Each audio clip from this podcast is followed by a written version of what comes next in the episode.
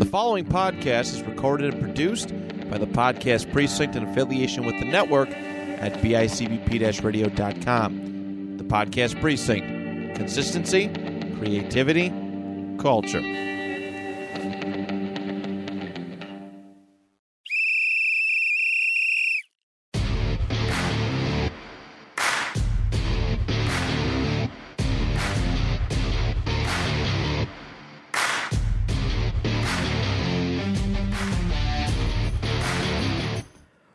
Welcome back to another exciting episode of Stories from the Sidelines. I'm Coach Larry. With me is always my co host, Matt Keogh. Matt, do you know what this episode is?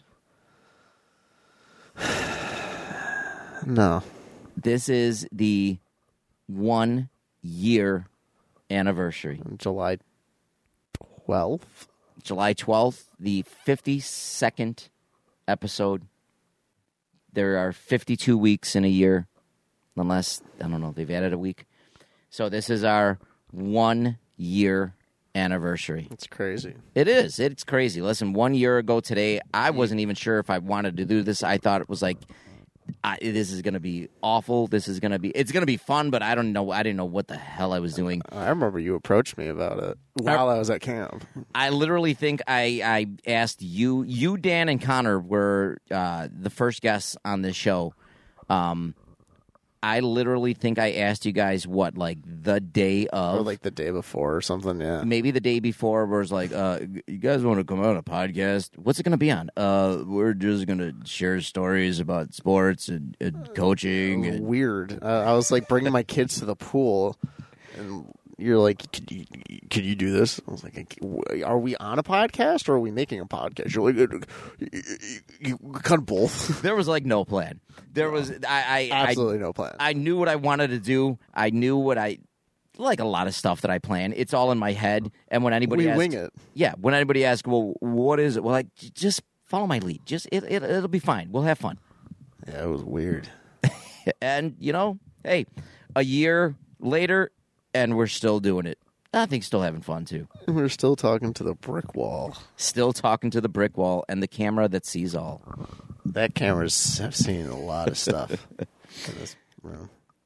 All right, so um, I'm coming in hot today, and I know you went on vacation for the last. Were you gone ten days? Seven day cruise? Uh, I was gone for like nine days. like nine, ten days. I know uh, Vic, Vicky and I, my wife and I, were gone 10, 10 days. Um, vacations. We're international. We're international. I'm loving it. I know I had the trip of like probably my best vacation I've ever been on. Trip of a lifetime, bucket list trip. Went to Italy. We did 10 days. We did um, Rome, Milan, Florence, Cinque Terre. We had a day trip in uh, Pisa. Did you see the Leaning Tower? Did see the Leaning Tower. We had to do the obligatory pic of me holding up the tower and, Gosh. and Vicky pushing over the tower. Of course, you know we did the touristy stuff. Uh, we did the Vatican. Um, Ooh. it was it was a lot of walking a lot but it was just one of those where you're too excited or you're just enjoying it too much you're in the moment too much to realize that in fact i was looking at my my phone the other day that whole trip we averaged anywhere from 9 to like 12 miles a day Yeah. of walking cuz and that's what i loved about um Italy and a lot of places in Europe you walk everywhere. Like it was just us walking to a subway station, going to here, walking like five miles a day, walking to grab a bite to eat, walking back to our hotel, walking to grab another bite to eat. There was we took one taxi cab there because getting off the um, I think it was getting to Florence from the train station to our hotel. Um, we were a little too. We couldn't get to the metro, or whatever. We had to take a, a train station. It wasn't that bad. Uh, a taxi cab, sorry, like a fifteen minute taxi cab ride. But other than that, we walked or took subways or trains the entire time. Um, it was fantastic. I think I dropped uh, like five pounds on the entire trip. What was the weather like? The weather was, and I'm I'm not exaggerating this. We were there ten days. the lowest it got was 95 degrees and it was sun like there was no you know how sometimes you get a little overcast or something there was nothing like it was beating down like hardcore um oh we also went to cinque terre and i loved that place. Like fantastic. But it was and it got up to i think it was 99 or 100 was the highest we got there. And it was just awesome. It was it was one day on the hottest day that we were there in fact in cinque terre um, it's it's called cinque terre. It's like five lands. Basically there's five it's it's uh there's five little lands around the area that you can go to. Um, we stayed in Manarola. Um, you can either walk or you can do subways to the different to different lands, not islands. They're all connected. Um, so we decided the one time we were we took a subway over to uh, Corniglia, one of the the islands, or not islands, one of the terri uh, the lands, and we saw a sign where it was on the sign. It said 1.3 kilometers from Corniglia to Vernazza, the next land. 1.3 kilometers, not bad. You know, that's less than a mile. I think like 0.8 miles, 0.9 miles, whatever it is. Five miles later, we're still walking. Like, I don't know who the hell put the 1.3 kilometer sign to Vernazza. It was not 1.3 kilometers. And it's not like it was walking like 1.3 kilometers, like just, or five miles, what it turned out to be like in a, like down a street. Yeah. It was, did you ever go up to like Lake Placid or, Yeah. or like, it was literally like a trail like that where you're climbing up, you're climbing down, you're, and here's the best part. I thankfully had my sneakers. I wore my sneakers that day. My wife wore her Birkenstocks. And I thought her feet were going to be killing her. She's surprised, like she's the biggest spokesman spokeswoman now for Birkenstock. She's like my feet feel fine. Like every couple like every maybe 20 30 minutes on the walk. It took us about I think an hour and a half, 2 hours, maybe two and a half hours to to do the walk. And it's a rocky terrain the, almost the entire time. And I'm looking like, Vicky, are your feet like? Do you want to go back, or your feet are? She's like, no, my feet feel fine. My feet feel fine. Like I thought she was going to be dead. Her feet felt amazing in Birkenstocks. So Birkenstocks, if you're listening out there, whoever's running, you know, if you want to, you know, throw a brother a free pair here. I've but never owned a pair of Birkenstocks. I've never owned a pair of Birkenstocks either. Thankfully, I kept my Crocs at home because I don't think my Crocs would have would have held up No. in that terrain. But um, no, it was outstanding. Like I love the trip. Um, I, I Are you I still couldn't have suffering asked. from jet lag? No, the only I w- we got jet. I didn't really get jet lagged on the way there. On the way home, it was funny. The next day, um, we had I had to meet with uh, my AD, uh, Jamie, Dan at Kenmore because we had um, we had a meeting for at nine nine thirty in the morning for our scheduling for to schedule practices, um, look over all that time. It was a quick meeting. It was 9.30 in the morning. We didn't get in from toronto. We flew out of toronto. We didn't drive or get back home until 8 no got home at like 9.30 the night before i was a little late to the meeting i think i got there like 9.45 I, it was one of those things where i set my alarm like all right let me wake up at like 8.30 i'll get a good night's sleep i think by the time we unpacked by the time we got home i maybe fell asleep at like i don't know midnight apparently I slept through my alarm a little bit because I did one of those things. But like, wait, what time is it? Oh, sh- it's nine o'clock.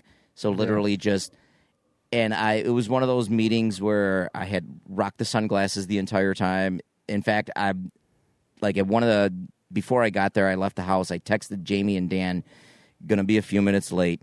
Jet lag sucks, and it was a you know whatever the meeting everybody laughed um, they understood but yeah I, after that i got home and i think i slept the rest of the day like did not get out of bed um, not a fan of jet lag but uh, no i loved my trip um, I've, i'm not a big camera person either i'm not like a big you know take Right. i took i think like well over well over five six seven hundred pics Oh, wow. like I was just snapping. I'm a sucker for like um, architecture and stuff. Yeah. And especially when we were we we went up to basilicas, we went on um, Spanish stairs, we went in the domos. Um, in Pisa, like I was just a sucker for the architect. Like I'm snapping, snapping, snapping, like just all over the place. um, so I loved it. Now, with your you went to tell us about your trip, cruise, little cruise there. Yeah, I took a little cruise to uh, the central-ish area of America. Central-ish, Central-ish, slightly, slightly off central. Slight- slightly off. The I think it's like the Yucatan Peninsula area. Okay, Um, went to Roatan. Went ziplining through a jungle. It was pretty gnarly. now was that your first time on a zip line? Yeah, What'd you think? I loved I, I've got. Did you really? yeah. I've got mixed feelings on zip lines. Why? I think they're fun, but after a while, you're just like, okay, let's get down. Well, yeah. I mean, it, it, it, we did like ten lines, and it was, um, you know, kind of repetitive. But like you were going fast, and the only thing I was focused on was like I couldn't uh, pay attention because I was so focused on breaking myself. What do you mean breaking yourself? So the way that we did it is that you hold on with like your non-dominant hand, and then your dominant hand is your brake. Oh, so you were breaking yourself? Uh huh. Ah, So like our hand was on the bottom cable, and when we got closer, we had to pull down onto the cable to slow ourselves down. Did you ever have like a, little bit of a misfire, or have to do a, a quick break? Oh, 100 percent.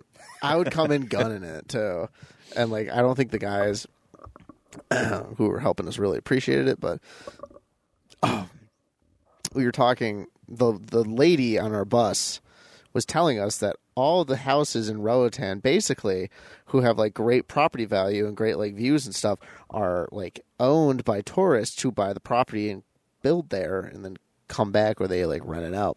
And she was like, "But it's super expensive." So we were like, "How much are you talking about?" She like showed us this house, very nice house with a full clear view over a cliff to the ocean. She was like, "That's about two hundred fifty thousand dollars." Like, I was- What? I was like, "Oh, that's so much money." Like, listen, I'll throw in fifty right now. Let's go. I know. Like I, I just just the the thought of like first the, the their thought of the concept of their of money and how much things are worth, and it's just like I could build a house here, build it with a view of the ocean for two hundred fifty thousand dollars, and a house that I actually would have to like do stuff with and actually repair it within the states is like eight hundred thousand dollars nowadays. Oh yeah. Like ah. I'll, I'll move to Roatan. Well, that's the one thing Vicky and I were doing, and this is how you know much I loved it. I'm after about five or six days into the trip, I'm like, all right, let's uh let's just let's look at how much prices are here, how much, and and we went to Lake Como for one of our trips. Um, and I'm like, all right, I got prices here have got to be ridiculous. You know, when I see like the million dollar, the two million, the five million dollar price tags, that'll kind of snap me back to reality. But no, there were houses there for like two fifty. We found one for one eighty.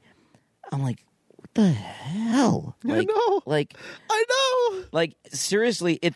We talked about it for probably a good day, but like, you know what? If we sell our place, we can like move. We can like go legit to Lake Como and maybe it's just because it's one of those things where you're on vacation where everything seems like way better just wherever you're on Right. vacation because you're there.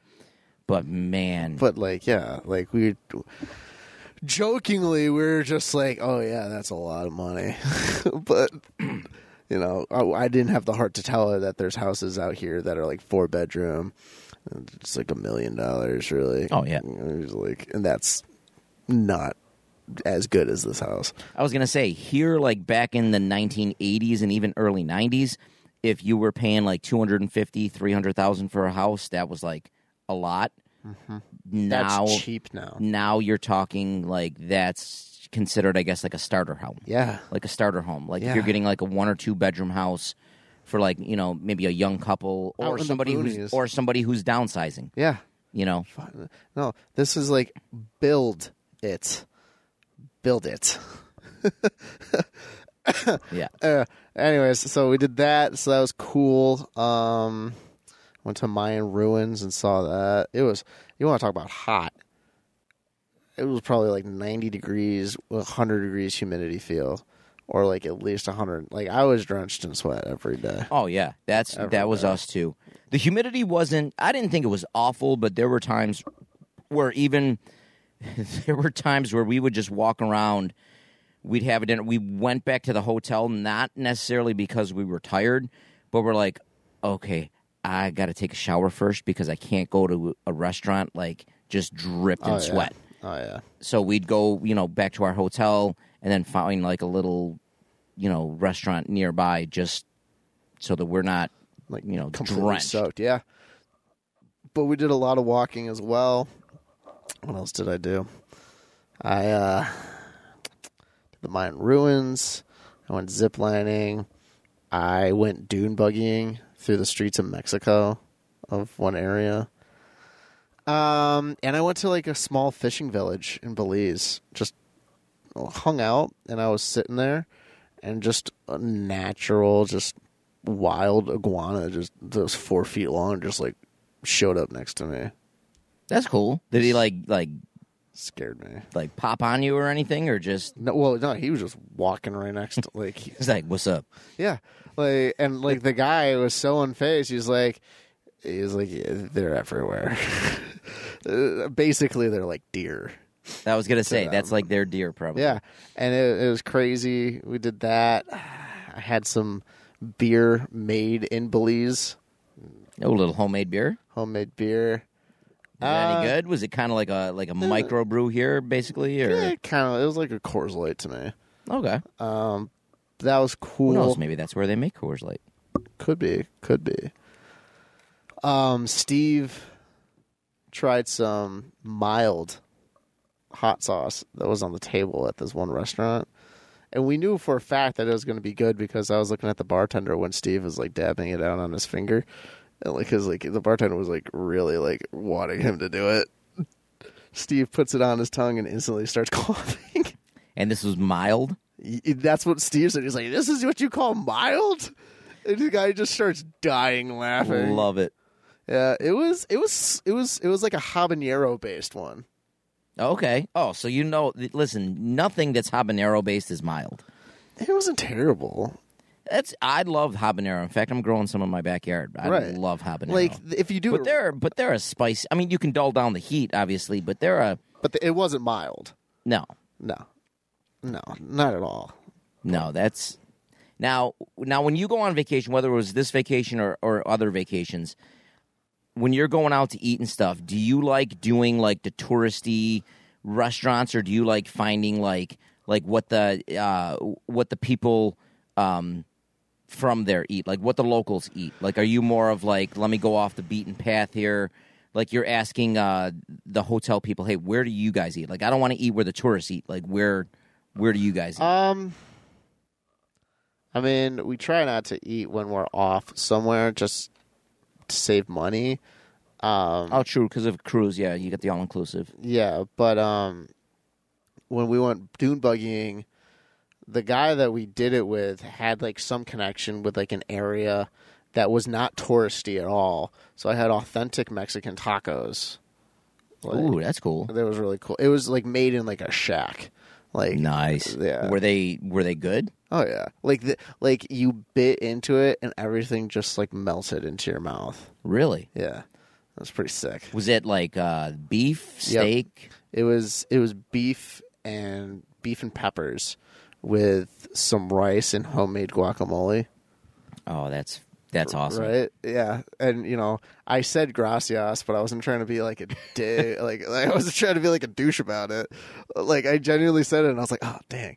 Um, we got that, and then um, when we went to Belize, the place we went to when we p- p- docked at Belize was the private island owned by the cruise line that was worked by Belize citizens, but it was still owned by the cruise line. But we took a ferry off that island to the mainland, and we just walked around, and we found just like this other kind of just bar, and that's where we set up shop. That's where I got like the homemade beer.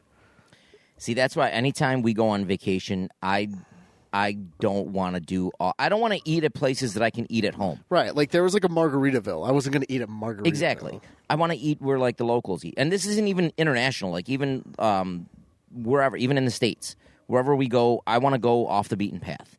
Like I want to go to the places that like only You the won't go to locals know. Denny's if Yeah. you're like in Exactly. Whatever. I'll get a I'll get a grand slam here. Yeah, I will get I'll get diarrhea here. I don't I don't need it on a vacation. But no, we and that's one thing my uh, Vicky and I would love to do is um, I don't know. I guess that considers us foodies or whatever, but we just love just going off the beaten path. Well, did you find good places in Italy? Oh, absolutely. In fact, we found um, the one uh, place we found in uh, Rome. We flew into Rome and we only did Rome the one day, but then on the way back, we uh, we hit Rome up again for two days towards the end of the trip because then we flew out of Rome. Um, on the way back, we found a nice little uh, restaurant, and the the lady who owned the restaurant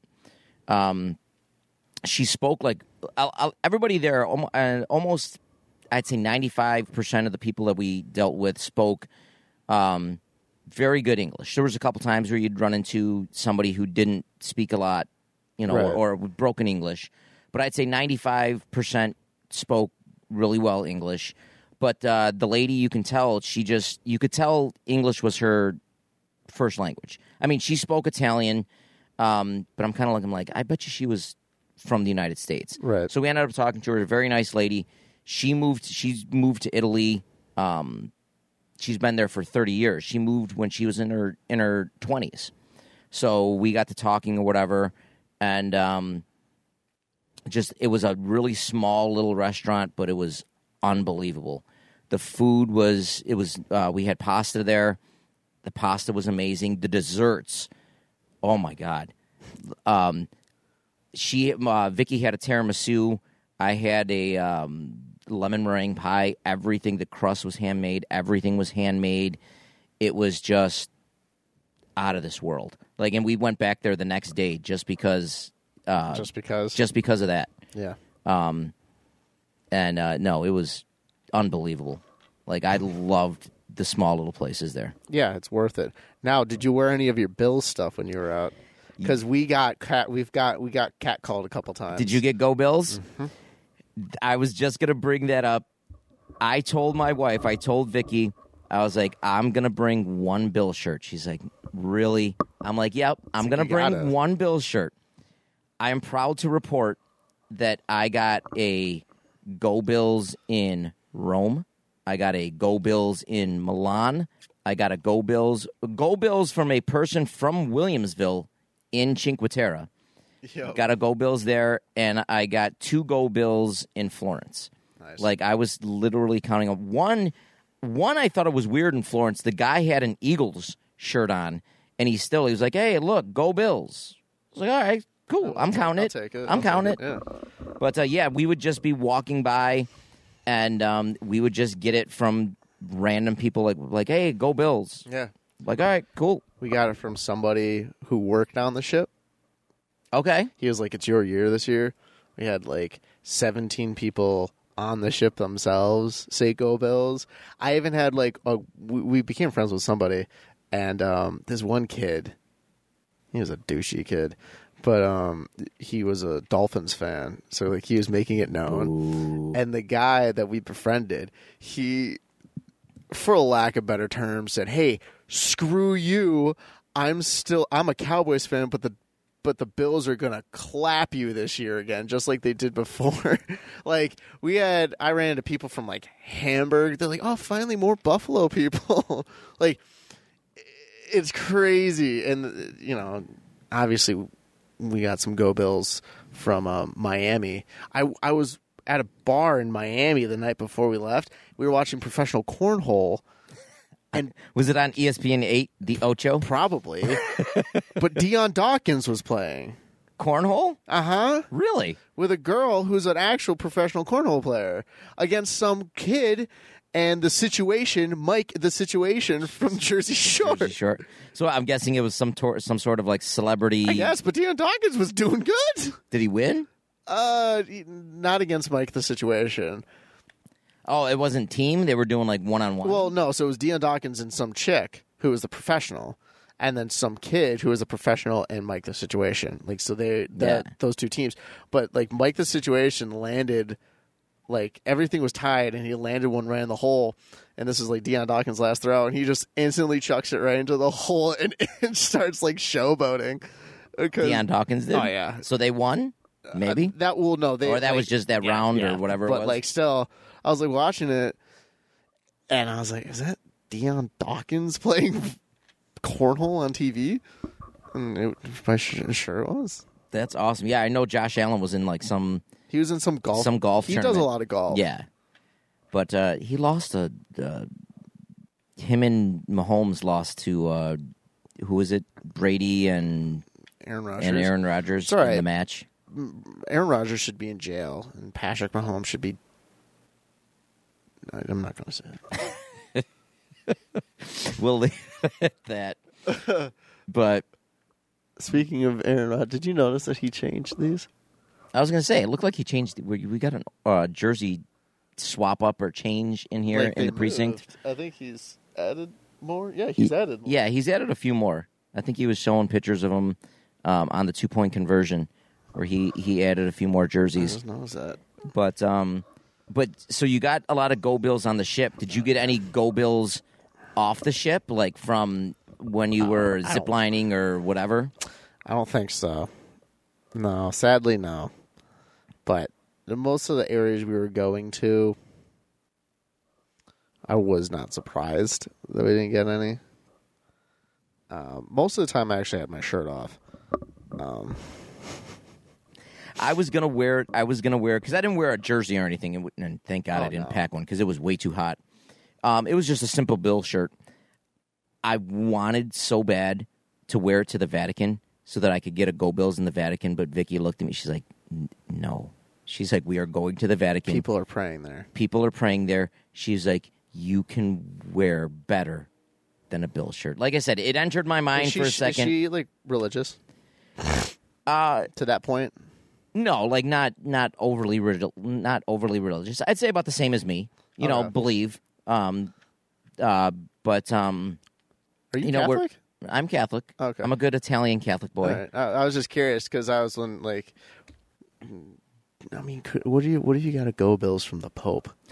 That's what I, that, and that's why Could I you wanted to bring it. Like I said, it entered my head. I was like, Vic, you don't understand. I can get my bill shirt blessed. For the Pope? And no, it was uh, that was the one thing about the Vatican. Apparently, during the summer, um, the Pope, like the Pope, does masses or whatever in the Vatican, but apparently on Wednesdays, that's like his day off during the summer, and we happened to go there on a Wednesday, so we didn't get a glimpse of him or didn't get to see him. But the Vatican was. Did you go inside? Yeah. We did the tour of the Vatican, and thank God. This is how, I mean, listen, if it wasn't for my wife planning this trip, this trip would not have been anywhere near as great as it was. She, we didn't do a ton of, in fact, this was the only tour tour we did. Right. But everything else, like to get into, uh, to get into the domos, you had to buy tickets. If we didn't, uh, what it was the Domo, Pisa, and uh, the Basilica, one of the basilicas. If we didn't, if she did, when I say we, if she didn't buy tickets, we would have had to wait in line just for an hour to get the tickets, and then those were for like reservations to come back either the next day or like two, three hours later. Ugh. That's how ridiculously long. But she would she planned everything out. The Vatican she planned out where we did a 7:30 tour. It was the only tour tour we did. Um, we did a 7:30 tour which lasted about an hour and a half, 2 hours and then after the tour we did breakfast in the Vatican, which was pretty cool. So we we got to I'm not going to lie and I'm going to say the sign of the cross here cuz I'm talking poor. The breakfast was not good No. but um, you know you're eating in the Vatican, so it was all good. I'm eating what the Pope eats. One thing that we did in the Vatican, which I thought was really cool, is um, we uh, we did the touristy thing. We bought like the blessed holy waters inside the Vatican, but we all we went and for my mom, we bought I bought her a rosary, the rosary beads from the Vatican. But we went uh, after we bought it from the gift shop in the Vatican. We went to um, one of the confessionals and they have they have a number of them. They have like six or seven, and it's really cool. They'll have like confessionals where, um, they have different languages on there. Like if you speak Italian, if you speak Spanish, if you speak Korean, if you speak like they have like different signs over the the confessionals. So we went to uh, one of the priests and had the rosary. We had the rosary blessed, and he looked at us. He's like, "Are you married?" And I'm thinking, I'm like, "We are." I, I said we both answered yes. I'm like, if we were to say no, or is he going to yell at us? But uh, so he blessed he blessed the rosary for my mother, and he blessed our marriage, which was I thought was really cool. Um, How much did you pay for that? Nothing. it's you just go in and you know it. It's like literally going into a regular church, and you can. There were people that were going in there and doing confessionals. There were people that were just going and getting stuff blessed or getting themselves blessed, or so it was like being in a regular mass, and you didn't have to pay. I paid. I don't know. I paid for the rosary, but that was in the gift shop. I didn't have to get it blessed, but I did, and then we did the touristy thing where we bought like little. They had like little vials of holy water, but whatever Yeah, okay. whatever. It was inside the Vatican though. It wasn't like those those things outside. And that was one thing that the the lady giving the the tour guide giving the tour, she said um the only place that you can get holy water or stuff that's actually blessed is inside the Vatican. She said if any of these um, outside the Vatican walls or near the Vatican walls, if they're offering you holy water, if they're offering you blessed whatever, she's like, apparently in law there, you're supposed to uh, contact the police because it's like a big time offense. Yeah.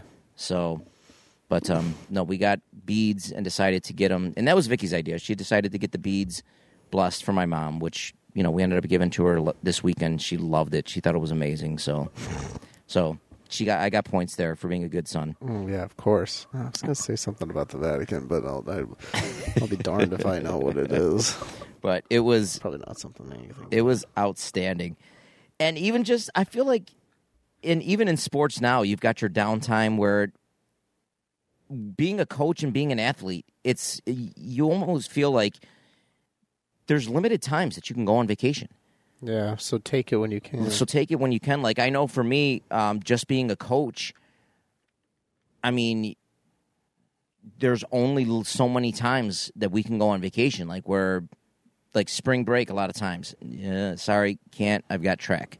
Or february break i was when i was coaching bowling it was always nice because typically sectionals would end right before that weekend before february break. So we were able to sneak in a vacation there before track and field started. Right. but with indoor track a lot of times it's uh, sorry that's sectionals. Can't do that. Um, normally you know for the last i don't know 15 whatever years i've had park camp. I know you've had park camp. Being teacher oh you get your summers well i didn't. This is the first summer. This is why we were able to do the big 10 day 11 day trip my longest vacation ever um, so yeah, we're not missing much at park camp. Listen, I'm thinking. I was thinking that last week. In fact, I mentioned it to my wife. I was like, you know what? Typically, right now, I'd be carrying something somewhere. I'd be. I, I think that too. I'd be setting up somebody's room. I'd be listening to somebody's complaint. I'd be like, I'm just, I'm happy. I had a lot of good times at Park Camp. Met a lot of good people. Made a lot of uh, lifelong friends. Um, I appreciate, uh, you know, John Moran take uh, 15 years ago taking a chance on me and hiring me. But I don't have to say that. I'm glad that uh, I'm glad that it's done. I'm glad I made a career of it last year. Yeah, no, it's, you're you're smart. I uh, I coach gymnastics, as you know, and I always ask my kids like, "What are you guys doing for the summer?" Well, one of my kids, he is seven years old, and he said, "I'm go to I go to summer camp," and I said, "Where do you go to summer camp?" And he said, "I go to Park Summer Camp." And I was like, "Really?"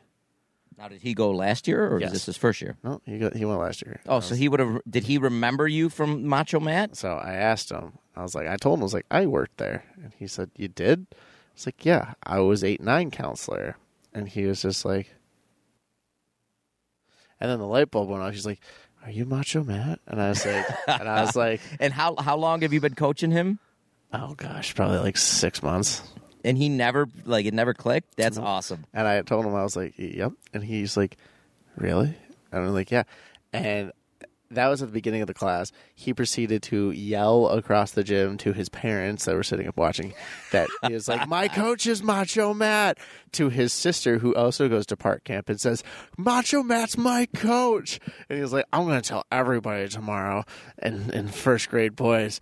And then my coach is Macho Matt, and it's like you should call. He was, and then he was just like, he's like, sumo's no fun anymore. I was like, Oh like, no, really? yeah, and he was just like, he was like, you you should come back and like, uh, and all this stuff. And he was like, and then for the rest of the day, like he just anything we were doing, he's just like, I just can't get over the fact that he's Macho Matt. Like, Did the kids and did the other kids that you were coaching? They're like, dude, No, what no, are you? yeah. What are you talking about? they had no clue. Like he was even yelling it at other coaches when they walked by. They're like, they're like, he's Macho Matt. My one friend Jake, he's just like, oh, like no clue what that means at all. Like, yes, he is, buddy. Uh, yeah. All right. All right, buddy. Good job. Like, but I thought it was so funny that out of this entire time, like you said, I, I think the kid liked me, but like that was it. But now I think the kid like straight up idolized me.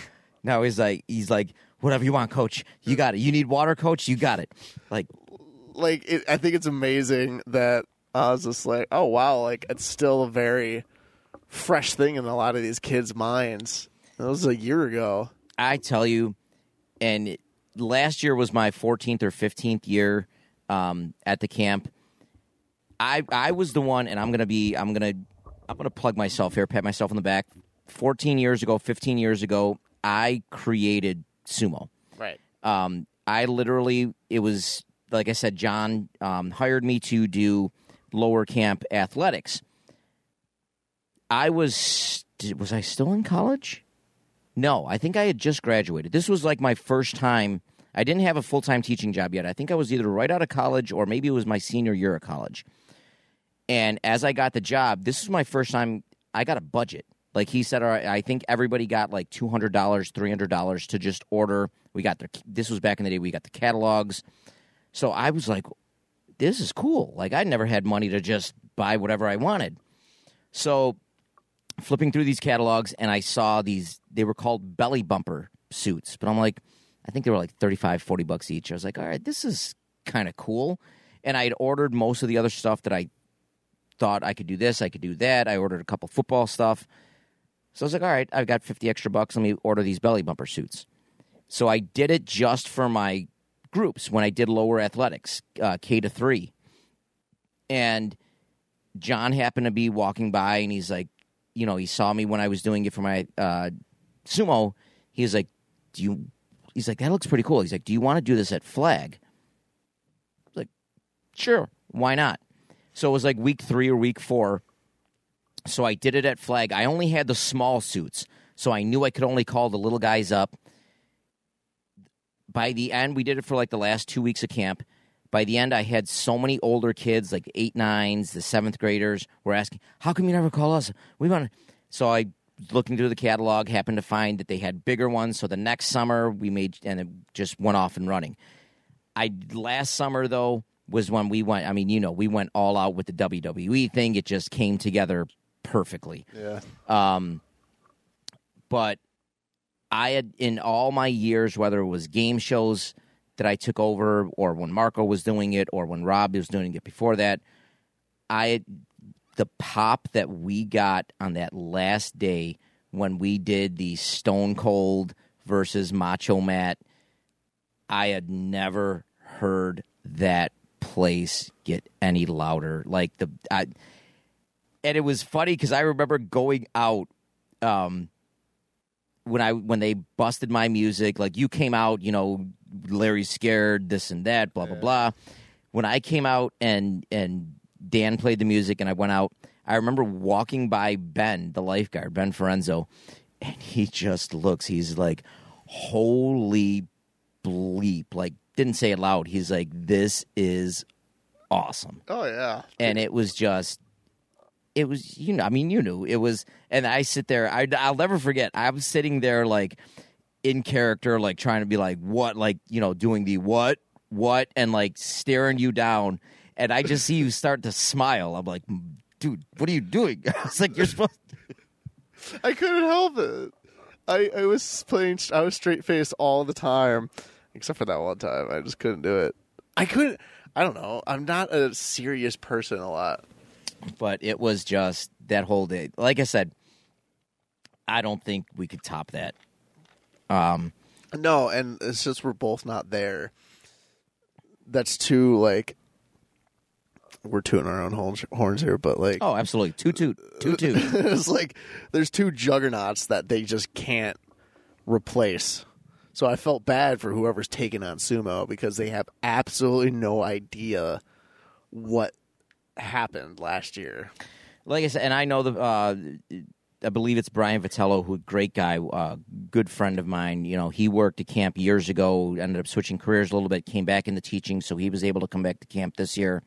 He's running sumo now. Connor, uh, who's our first guest, um, a year ago, he's doing the uh. He's doing the game shows for me. But um, yeah, it's just uh, I don't again. I don't know if sumos are good or bad, indifferent, whatever. But man, I just think the way we did it last year. If it had been if it had been a regular sumo year where we just did all right, here's a counselor battle, you know, Yeah. Matt, Steve, come on out, just random counselors, no no WWE No style that we did last year, no storylines.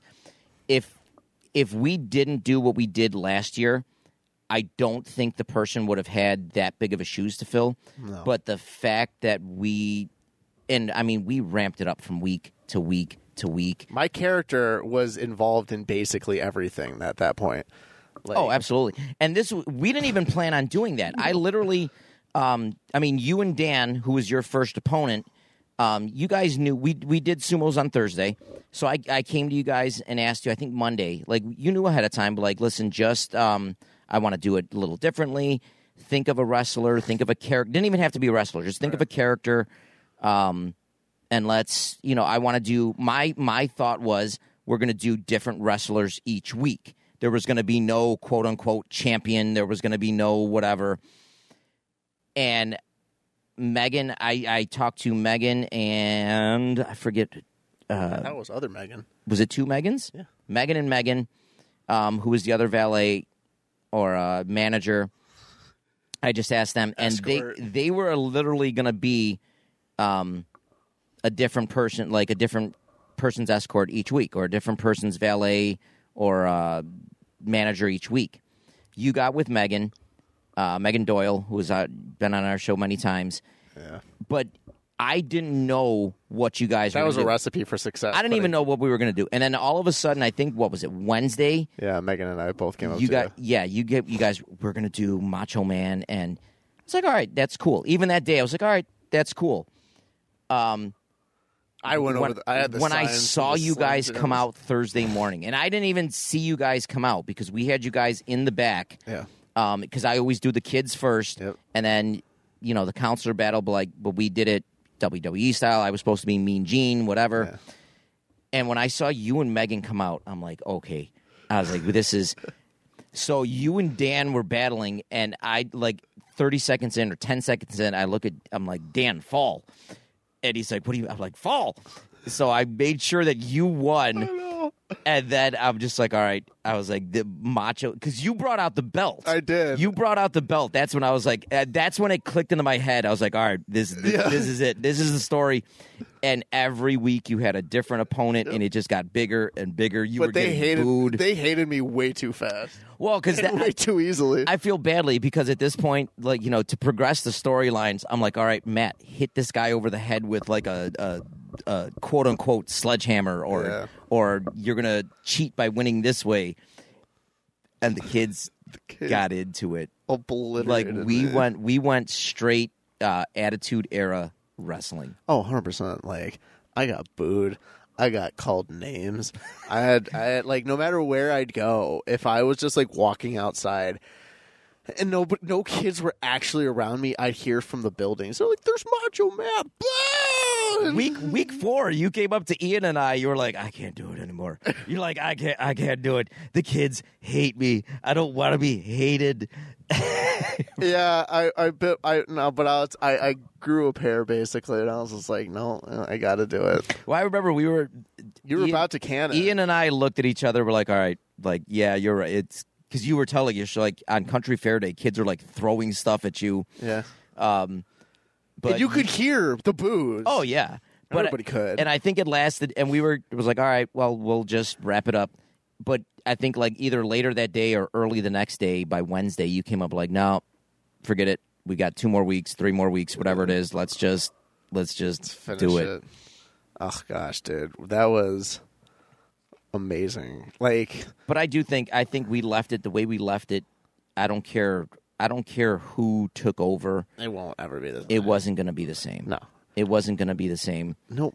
Um, and I think you find that in sports too, where whether you um, uh, whether you're a quarterback, like whoever took the place of Jim Kelly, or whoever took the place of Tom Brady in New England, whoever took the place of uh, Michael Irvin, or uh, even a coach, legendary coach of a team, it's gonna be hard shoes to fill for anybody. Who did take over the role for Tom Brady? Uh, Was that Cam Newton? Cam Newton took over. But no, I feel like there was no. It was Cam Newton. Yeah. Cam Newton took over for two years, and then Mac Jones took over. And Cam Newton's first year, I didn't think he was horrible. No. I think he came, but again, you're following. Except the time he fumbled and cried. yeah, but um, didn't make the playoffs that year. The next year, his second year, did he even start a game, or was he cut in the preseason? I, feel- want to say I- he's. I feel like he was cut because he wouldn't get vaccinated. I don't think it was that.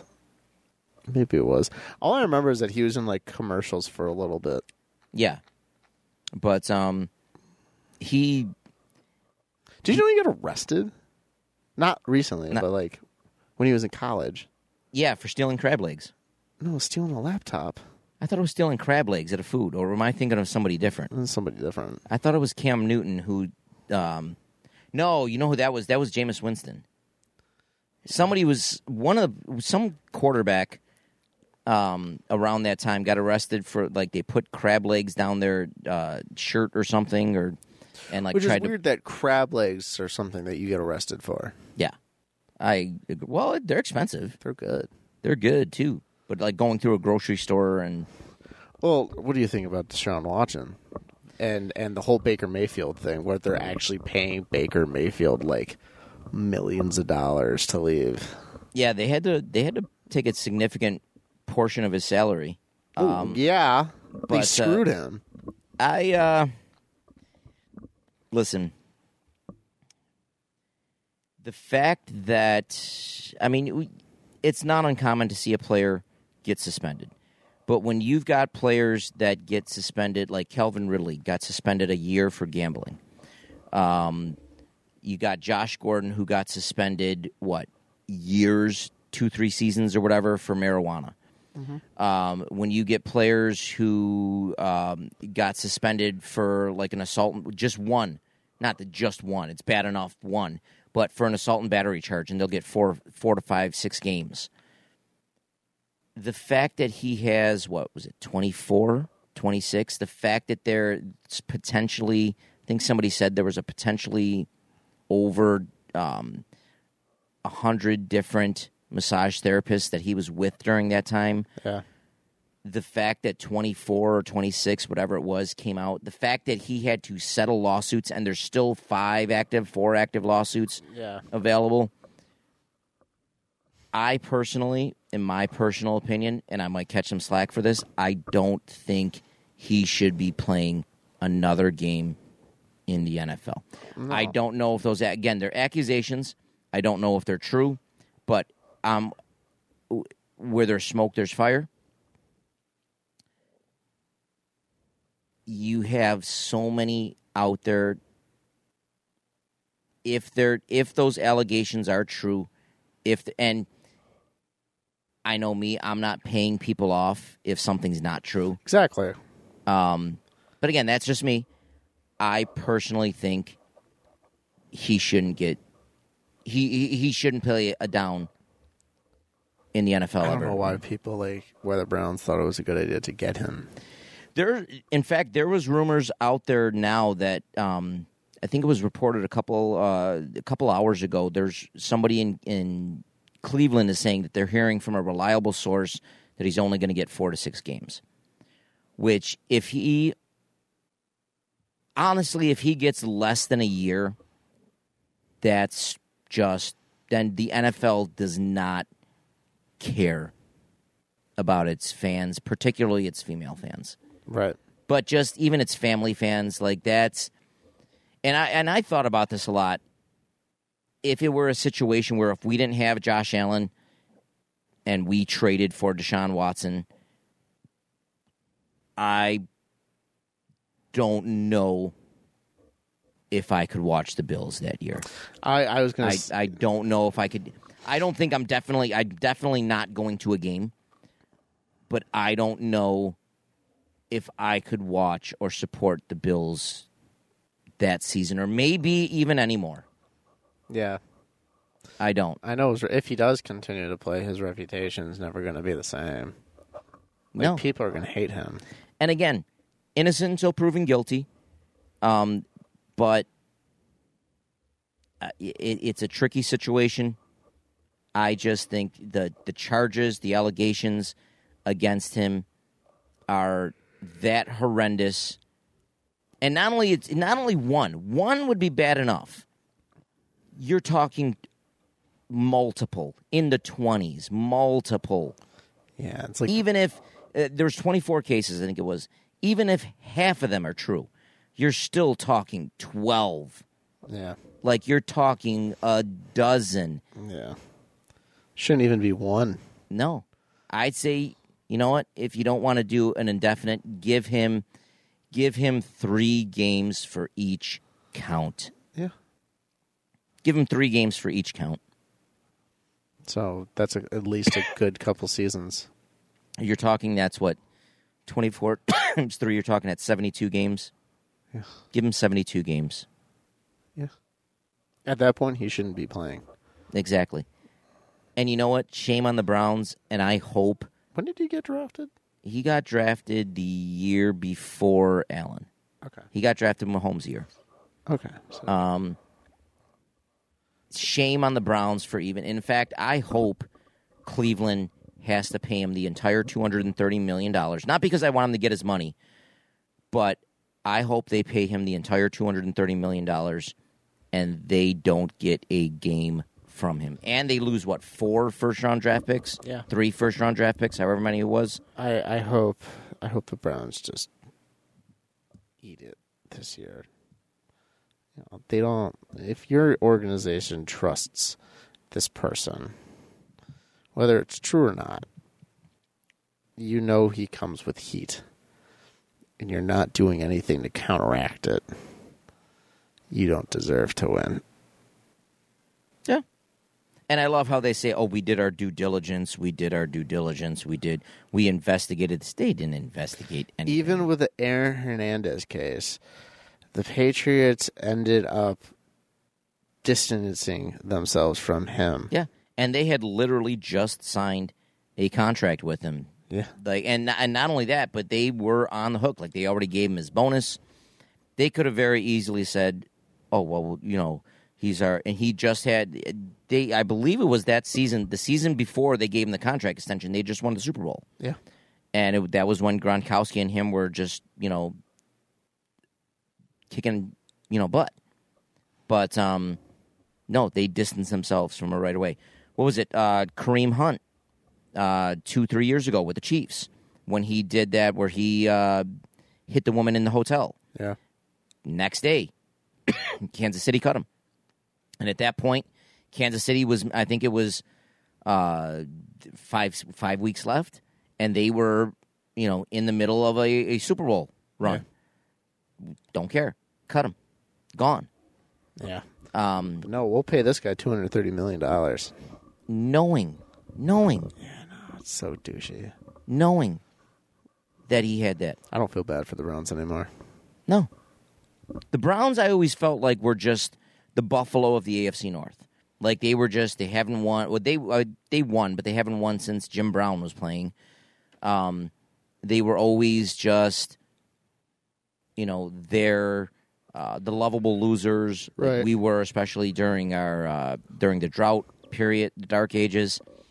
But just no, I've I've got No remorse. I've no- got no no love for the Browns. none at all. And I was re- I've been reading a couple articles on the situation where a lot of the Browns fans feel the same way. Like Yeah. you you've got a lot of the Browns fans. Nope, not watching them this year. And it's not just it's not just the female um, viewers or watch fans. It's a lot of the male fans. Nope. As a father, as a family man, as a husband, I can't I can't condone that. Right. Can't do that. And I feel like again, if he can't, if he had, if Buffalo had done something like that, I uh, I don't think I could. I, I don't think I could do it. If I did turn on to a game, I probably would have very little interest. But it's a it's a shame, and I'm glad it's not happening to us. So am I. I was gonna say I'm glad we don't have to worry about that. Yep. And he was a player that if Buffalo didn't make that trade with Kansas City, he was a player that Buff, you know, fans were talking about Buffalo should have drafted that year. Yeah. I'm glad we didn't. I agree. But no, that whole case is ridiculous. Now, have you ever had have you ever had to play with anybody on any kind of team where I was gonna say no. I never had a problem. no, this nature. no, no, no.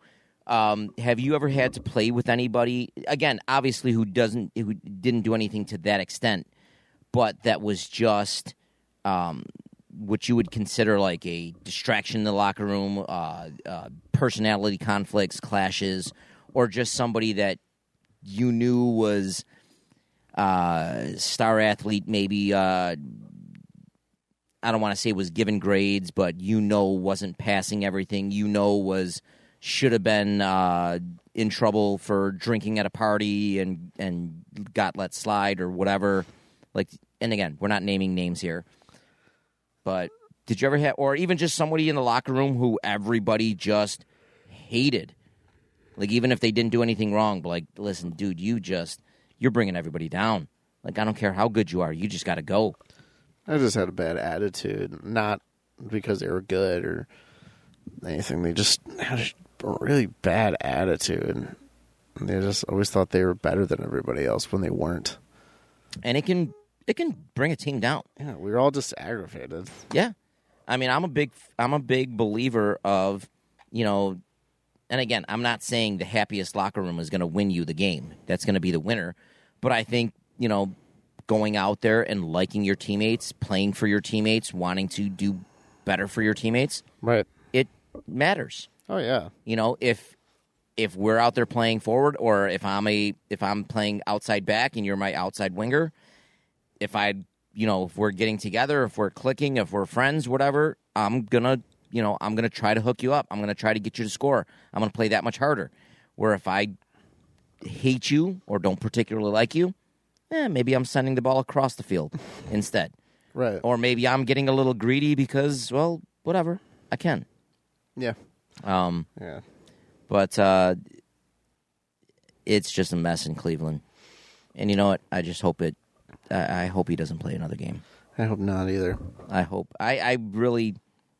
The optimist in, inside me is going to say he's going to get a year and a half, or at least a year, but a year, a year and a few games carried over into next year, Yeah. maybe two or three.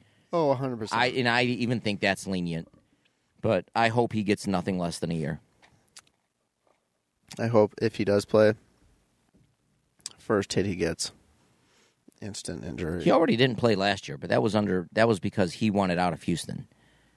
Um, was he also still under investigation? He was, but that wasn't the reason why he didn't play. He didn't play because remember he um the owner the the owner who I think they made sell the team, but the owner of the team said something racist of Houston. He didn't like that. Then when they fired the coach, um I forgot who it was. They didn't give him they didn't ask like any of his input on who the new coach was. He He felt disrespected. He was like, that's when he said, I want out. I don't want to play. I'm never going to play for a down for this team. And then it was shortly after, maybe two or three months after he said that, that's when the accusation started rolling it. Gotcha. But no, he didn't play last year because he didn't want to play. And then it came out he was quote unquote hurt. So, but he still collected his money. Yeah, yeah. He still collected his money, just like he'll collect it in Cleveland. Um, type of players. Did you ever hear? Uh, do you believe that? We'll just do a random question here. Do you believe that you can change the type of player you are, or even just the type, the personality of player you are? Like if you're, if you're an aggressive player, can you tone it down? If you're, or can a coach, can you as a coach get that player to turn it down? If you're a defensive player, can you all of a sudden switch to be offensive? If you're offensive, can you switch to be defensive? Can you switch to be conservative? Do you think that's something that you can coach into your players or you can try to change as a player? Or do you think that's kind of like a personality trait where I'm always going to be aggressive or I'm always going to be on the on the conservative side? It's a personality trait, and especially if you don't get to them while they're still developing into the player, you can't change it. So you think by the time they get into high school sports, they're that's, that's they're, who they are. I I tend to agree. I think once you get to the high school level, you can obviously at any point develop skill. If you're a right-handed shot, you can develop that left foot. If you're a uh, more of a, um, uh, you can develop your touch. You can develop the dribble. You can develop a little bit of speed, coordination. I tend to agree, but I think you can. Once you get to the high school level or above, it's harder. But I think you can change a little bit if you make a conscious effort. Well, yeah, but I mean, if you're a coach and like you want your players to be more aggressive, but you just have players that don't, it, it would be better to just create a game plan revolving around the skills your players do have, rather than forcing them to be something different. I agree, but there are some times though where you're in a sport or you're playing against a team where you need to step that aggression up. And you as a coach, you need to get like there's there's times out there where we're playing certain teams where we know that they're going to be a very aggressive team. Right. We know that and unfortunately and I'm sure if Jamie's listening, she's probably laughing at this right now. Kenmore East, our girls soccer team, we've got a lot of talented girls, but we typically tend to be one of the smaller teams and we tend to be not all of our players because we've got some we've got some very aggressive girls out there players but we tend to be a team that doesn't dictate the play we we tend to not necessarily get pushed around but we're not as aggressive as we need to be in a lot of the areas and that's something we preach aggression aggression aggression which I agree there's times where we'll play different formations to go around that but when we're playing against certain schools and we know this school is going to be big, this school is going to be tough, this school is going to be physical, not dirty. There are some dirty teams out there. I'm not naming names, but they're to be. And you can. There's a difference between playing physical and playing dirty. You can be a physical team and play very clean, but there are times out there where we're going to the practice two, three days before and like, girls, we've got to step it up. You know they're going to play the body. You know they're going to try shouldering you off the ball. You know they're going to, especially if this is the second time we've played them this year. Sometimes you get some players that will that will step it up a little bit. Other times, it's just you're going to get what you're going Right. to get. Um, I mean, maybe you can help them get more aggressive or something like that. But I don't feel like it's anything like detrimental that you can change out of them.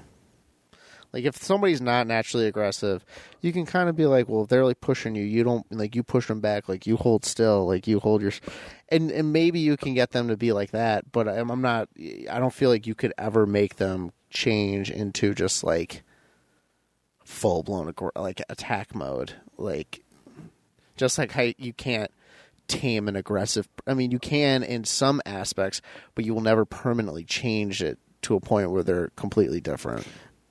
What do you think's harder, getting an aggressive player to calm down, or getting a a more of a timid? I don't want to call him timid, but more of a conservative player to play up and get more aggressive. Mm. or do you think they're both equally just? Listen, I can't do that. I feel like it's it's the same. It's like a double edged sword. Like you know, and it depends on the person themselves. Like if they're very adaptive, then yeah. But if it's if they're not and they're stuck in their ways and they're not comfortable with that, then no. That is true. I know for me, I'd up until the time that I was probably seventh grade, sixth, seventh grade, I was more of that. I don't want to say timid, but I was more of that conservative player where I wouldn't back down from a player, but I wasn't initiating contact. If it was a 50 50 ball, I would try to get there with speed. If I couldn't get there with speed, if I knew I wasn't going to win the 50 50 ball, I would try to back off and look to either contain them, look to push them wide, look to get the ball in another fashion as opposed to going after the 50 50 ball and, and win it. Right. Sixth grade, seventh grade, I had that click moment where um, I just started getting really aggressive. Like I just, and again, thankfully for me, I had that moment at, at you know an earlier portion of my development. I think I'd only been in soccer, I don't know, maybe five, six years at that point, four or five years. Um, so it was early enough in my career where I could continue that and become more of an aggressive player. Because when I was in high school, I was uber aggressive. Um, and it's funny because my personality as a person, I wish I was more like professionally. I wish I was more aggressive. Even in even in school, I wish I was more had more of that mentality on the field, that aggressive on the field. I could never really carry it over into my life, if that sounds weird or not. But um, for me, that's when I had my click moment. And I mean, I, I do think you're right. Where if I didn't have that click moment, I'd probably be to this day that conservative style of player. Um, but I do know there are players out there where I think you can only hold back an aggressive player for so long. Even I know in high school, I was never dirty, but I knew in high school where if you had a if you had an official that was calling everything as a coach or as a player, you're backing off, you're backing off, or you're yelling, "Hey, stop, relax, relax." But you can just see that that boiling point, and when they hit that boiling point, you know they're going to do something. You know they're going to go in hard for a 50-50 ball. You know they're going to go in and start playing the body a little too hard, and you're just almost like, "All right, I've got to pull you off a little bit, calm you down, get you back on there." As opposed to an, uh, more of a timid player or a conservative player, sometimes Everybody has a breaking point. True, but sometimes there's been times where you pull that player off. But like, listen, if you're going to go out there and you're just going to get run over and run over and bullied and bullied, I'm going to have to put somebody else in because we can't keep this up. And you kind of get to that point, and sometimes it, it jars them up, and they play the next 15, 20 minutes a little bit more aggressive and how you need it, but then they ultimately just Come back. come back to earth. Yeah. Um, and I don't know. I mean, as a coach, you got to respect how they play, but at the same time, you got to get them a little bit outside their comfort zone. You gotta respect how they play, but sometimes you just don't want to respect how they play. Yeah. And um, do you do you find that though? Like, even if you're coaching something where you kind of fall into the habit of you wanting your team to play the style that you played as a as a as a player, or do you think coaches kind of fall into that style too? Like, I And- feel like there's certain co- coaches that have an idea of what's going to work, and it's there. get on that mic because I can't hear you. Sorry. I was gonna say, I feel like some coaches have like that already like predetermined. They're like, yeah, this is how we're gonna play because this is how I did it, and um, that's it. And then there's other coaches that um, don't. They kind of just let the team do whatever you know the dynamic already is. I don't know. I really don't. Ha- I don't really care if they play like my way or not. I I mean, like I'd like it, but if that's just not the group of people that I have, I'm not going to stress about it. True. I do find myself like I was always more I was an aggressive player, I was smart as opposed to taking chances though. I as I played center mid and occasionally outside mid. If I was going to take a chance, I wouldn't I wouldn't be that player that would pinch up top, knowing that if I got beat, there could be a potential breakaway. I was going to, I was aggressive, but I was also going to err on the side of caution, where I'm going to err more towards defensively. And even into my my coaching style, I've noticed throughout my years, I'll come up with game plans that are a little bit more defensive, especially early on in my career. I'd I rather I kind of coach, especially if I knew we were playing against a tougher team. I would coach more of the okay, where this is going to be a zero-zero tie, or I don't want them to score a goal on us. If if we get a cheap one in, we're winning one nothing. Or once we score a goal, that's it. We're locking it down. Didn't always work, but park the bus. I would park the bus, sort of, sort of speak. But I remember a couple years into my career, I I knew I started. I had to start making changes because I didn't want to be known as that defensive coach, that Right. that coach that if you've played against me three or four times, or if you this is the third, four year we're playing against each other. All right, if we just keep sending attack after attack after attack after attack, Larry, we're going to score two goals. We're going to get up two nothing. He's not going to know how to score, type of deal. He's not going to know how to send an attack. So there's also been games where I remember there's been games where I've gone out of my way to make sure that we had an aggressive offensive game plan. Even though sometimes in the back of my mind I'd get anxious as hell on the sidelines. I'd be like, "What am I doing? Why am I? Why like why am I doing this? Nope, we need to pull back. Nope, we need." But you just ultimately go with the flow. And again, sometimes it worked, sometimes it didn't. But I think as a good player and as a good coach, you've gotta you've got to have a little bit of traits of each. I mean, Yeah. you've got to know when to turn your aggression on. You've got to know when to keep it off. Because I mean, I'm sure you've run across those players in any sport where you know, hey, Larry's a hothead. If we just get into his head a little bit, he might be talented, but if we throw him off his game, he's going to be crap the rest of the way. Like if we just if we if we shove him a few times, he's going to get scared and he's going to back off, and he's not going to play near as good. We can't let him get open space, type of deal. Yeah.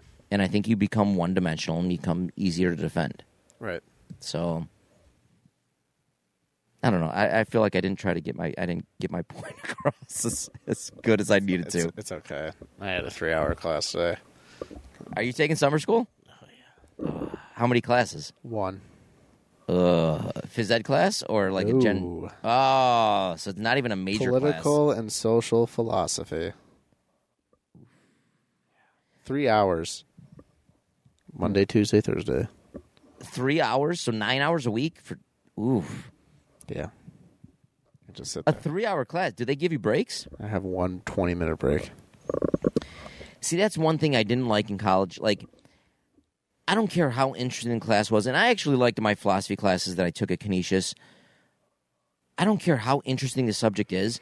Just sitting in a room about anything for three hours, mm-hmm. you're just your mind shuts off. I haven't gone through one class yet where I haven't slipped in and out of consciousness. I can't help it. Like I, I'm, I'm trying to be engaged, but he's just talking and talking, and you're just to the point where like, uh, like, and there's only three people in this class, so I can't even hide effectively. Oh no! So it's not even. So I can't just be like falling asleep on the back because he called me out today. Like he unintentionally, I think. He asked a question, and apparently the other two kids in my class responded. And I was sitting there just staring at him, but not, not nothing was going on. He was just like, "You don't agree," and I was like, "What?" And he was like, "It's okay if you don't agree." Like what? And I was just And you're just like, uh, no. uh, exactly. I was like, uh, no, I agree. I have absolutely no idea what I just agreed to, but like, I was like, oh gosh, like I was so completely out of it. It's philosophy. All you got to ask is, but why? Why? but like, so I thought it was funny because you just like. You don't, you, you didn't, you, you don't agree, do you? And I was just like, I don't know what we're talking about. It, so is it all is it all lecture based or is it more like participation like it's all lecture based. Oh, Jesus, how do you like? There's been times, especially during modified game or modified seasons when I used to coach modified. There'd be times where we would have, you know, I I would deal with maybe a 12 or 13 person team.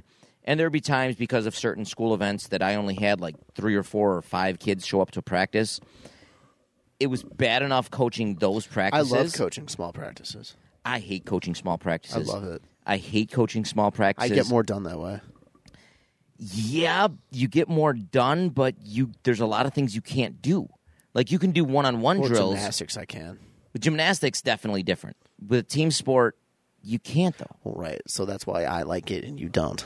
I mean, there are certain things like you can do a lot more foundational work. You can do a lot more dribbling, one-on-one stuff, but doing that stuff for two straight hours when it's only three kids, you just kind of get, you know, as opposed to if you have a team of 12, 13, you can break off into small-sided scrimmages. Yeah, you it, makes, can do, it makes it go by faster. it makes it go by quicker. But those are bad enough. I couldn't imagine just sitting up and doing a lecture for just three students for three hours. for three hours.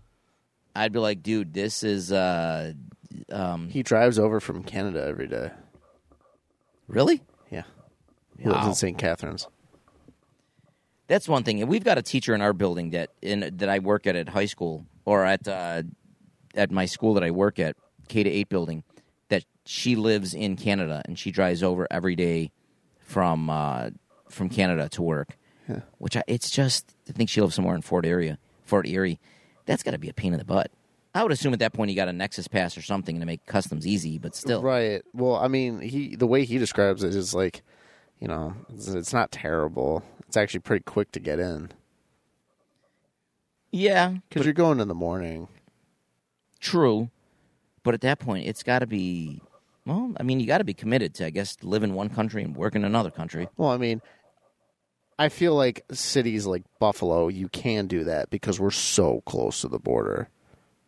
True, it had to have been. I'm sure he couldn't get back and forth over the bridge because of COVID. COVID Um, had to have been horrible. No, you could if you had a working pass. Really, every day though, I or should- even early on. I shouldn't say this, but I think I will.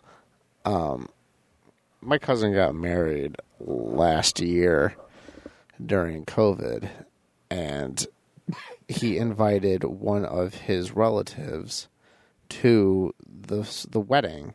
Except the relative lives in Canada. Well, that's back when the border was still closed. All he had to do was say that he was going to the states for work, and they just let him go. So they were. So the border was closed, but not. Not really unless you worked. Yeah. I, I mean, I could see that. I always thought you would have to show like proof, have to do this, that. So relatively easy to get. For in. them, they expedite it Do they really? Hmm. because it's like you're going over every day. Oh, I could. Yeah, that's what I mean. Like some, some sort of like a Nexus pass or Right. or something. Or go to the same guy so they know you. I'll be like, hey, dude, just going to work. All right, have fun. Speaking of which, going through customs, you know how they always ask you, you can't bring like, do you have any fruit or like flowers, you know, any agricultural Yeah. stuff like I don't know why, but every time we'd get off the ship, oh, not, I don't know why about this. Um, when you would come back on the ship, you would have to go through like, like have your bag scanned and go through a security thing for safety reasons, but also you know for that same. Some family thought it was cool to try to bring back twelve papayas. No, No, you can bring back liquor and alcohol, but you can't bring back fruit. can you bring back liquor and alcohol though? Mm-hmm. I thought you had to declare that. Well, you have to declare anything you bring back over, but I thought you can only have a certain amount of liquor or alcohol. You would bring it, they would take it from you, and they'd hold it for you, and then you could go pick it up. But you could bring it back. Really? Yeah. Like, what do you mean they would? ho- So if I was, if Say I you went to like we were in Mexico one day and you wanted to get tequila. You got tequila and you'd go back and they'd be like, "What is this?" You'd say it's tequila. They're like, "Okay, we'll hold on to it for you."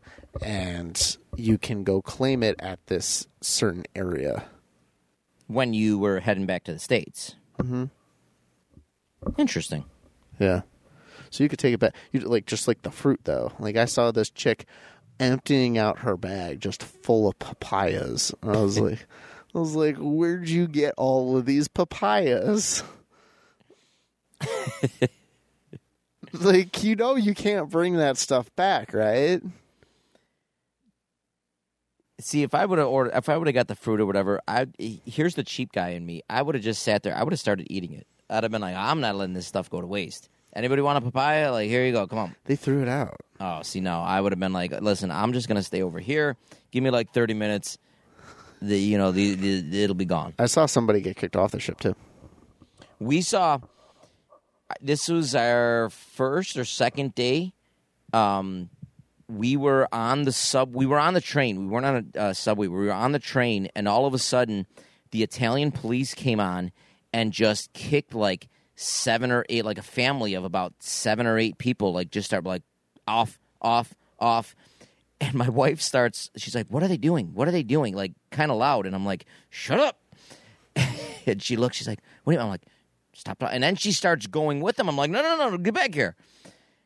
And later on, you know, I I don't know. I guess we found out later that they were because they that's the one thing on the trains on the subways they didn't seem to care, but on the trains you had to have your masks on. If you didn't have a mask on, you were getting like, and the police saw you, you were going to get booted, or you had the potential to get fined or whatever. And somebody had said that's why they got kicked off, or that's why they got in trouble because most of the family members didn't have masks, so the police basically just came on and booted them off. Um, but you know, my wife, she's like, well, "Why did you yell?" I'm like, "We're in another country. The police come on and start, you know, kicking people off. Don't ask questions. Just stand there and don't say anything. Right. If they come over and physically grab you to get you off or point to you and get off, then you go. Just don't say anything. Yeah, if you're just watching. No, I watched a guy get kicked off the ship with the two guys that he was with um, in Mexico. And the thing about that is that if you're on a cruise ship and you work there or you are a patron there and you get kicked off and or fired, they will leave you at the next port. And it's your like Yeah, you- your responsibility your at home. Yeah. So this guy and the two people he was rooming with, because apparently, even if you don't do anything wrong, but the person you're rooming with gets kicked off, you get kicked off too. Oh, So these three guys got basically left in Mexico to find their way home. because one of their roommates was an idiot. Yeah. And I watched them, like, I watched the chief of security give them to customs in Mexico. dude if i ever got booted off of somebody not because of something i did but because like not even that if i wasn't even a part of but just my oh Yeah. me and that person are no long like it would be a while before i'm able to talk to that person especially in another country oh no How are we going to get back? I don't know. oh that's rough Yeah.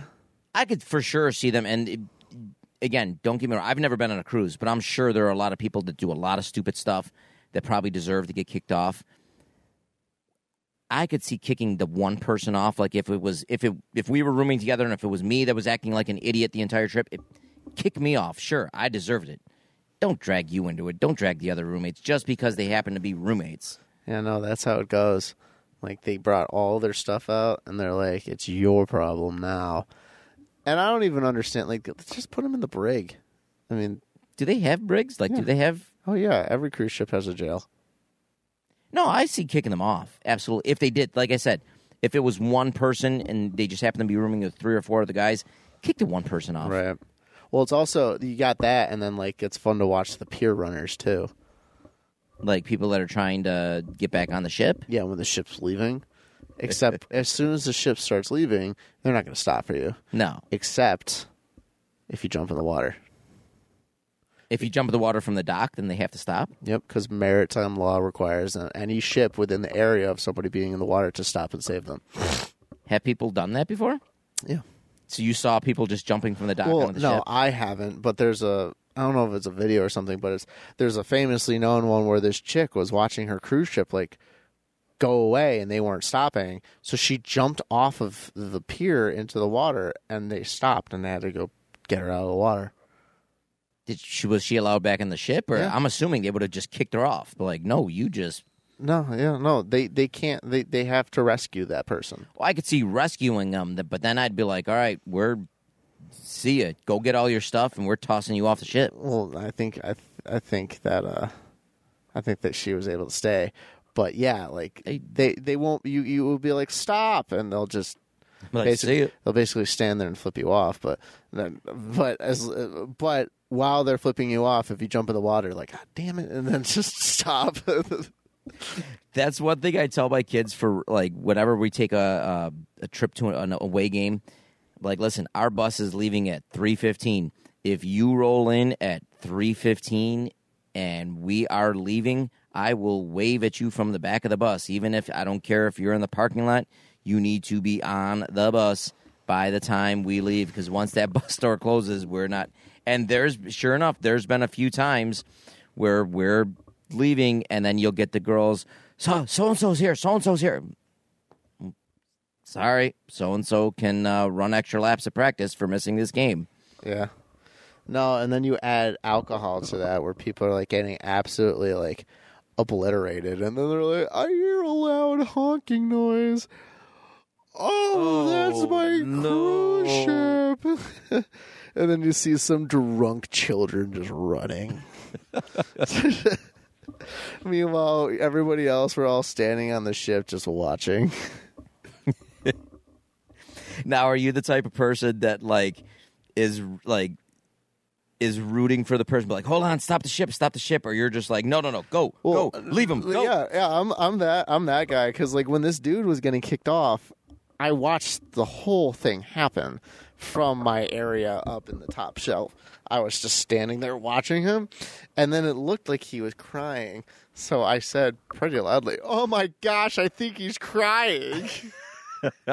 And like, if he looked up at that point, he would have seen an entire row of people just watching him. that's outstanding. He was so drunk, he was pushing his bags almost off the pier to the point where the security had to create a wall between him and the pier because you couldn't walk a straight line. Oh man. See, at that point, don't they put you in the brig or whatever he for was like? like, 350. So he oh, must so have he was a big boy. Yeah, he must have drank a lot for that to like. Now, was he three? Like, was he my size, three fifty, or was he like say six four, six five? Like, was he I- a I big know. three I was. I was like 14 stories up, Oh, that's true. but his friends were also berating him with insults. Oh, the guy that got kicked off. Yeah, the two guys who got kicked off Yeah. were like, "You're such an idiot," and meanwhile, like he's like super, super hammered. And then he put his head down, and that's when I screamed, "Oh my gosh, I think he's crying!" Dude, that's uh, yeah, that would be me and that person would uh Get back from Mexico. we we'd get back from Mexico and we wouldn't be uh, like, dude, listen, you better not talk to me like for a long time. And not only that, all this stuff, this extra money that I had to like pay to get back, yeah, you're paying me back. Like that's the only time I want to hear from you, type Yeah. of deal. Yeah, no, man, freaking, freaking crazy. So yeah, yeah, no, All right, it's that point. gosh, it's so hot in here. Speaking of hot, let's turn up the hot seat questions. I totally did not mean for that to be a transition. Listen, sometimes it just works out all It's the natural. way of the, It's it's it's it's meant to be. All right. Um we're going to keep this vacation. We'll do vacation themed questions here. Question number 1 favorite Actually, question number 1, we're going to go with we'll do like family vacations. I hate family vacations. First family vacation that you could remember going on. Like like your earliest family vacation. For me, Marineland. Marineland. Do you remember how old like about how old you were? Yeah, I was three.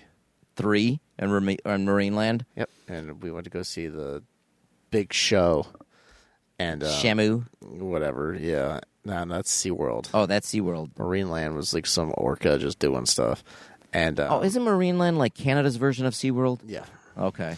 everyone loves Marineland. Um, and I remember I'm sitting there with my mom and my dad. This is, you know, towards the end of their marriage, and um, he got he got nachos. And he came back and he sat down, and all the nachos spilled on him, and it was hot cheese sauce. And my Ooh. dad's just like, ah. So, like I, my dad said something aggravating, and that's the, clearly the only thing that I remember of that entire trip was sitting in the stands of like a sea attraction, and my dad getting super mad and yelling. Getting nachos spilled on him. Yep. I love it. Um, I don't know if this this is the earliest that pops into my head. I think we were like eight or nine, and we went to uh, maybe seven or eight. We went to uh, the Thousand Islands. Where is that? It's Is it Thousand Islands?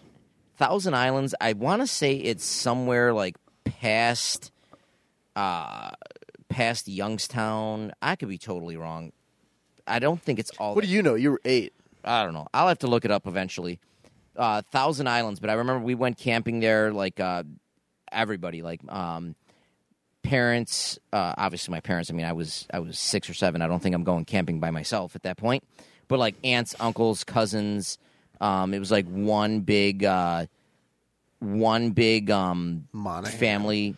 No, the Spagnolos, my mom's side. Oh, ooh. one big family uh, trip or whatever. My parents were long divorced by then, um, but it was just camping. It was a lot of fun. We'd have like uh, we'd do family kickball games, and um, I mean it was a good time. But that I think was uh, one of my earliest that I could remember. It's the trip to the Thousand Islands. Yeah, that's a pretty good one. So it was.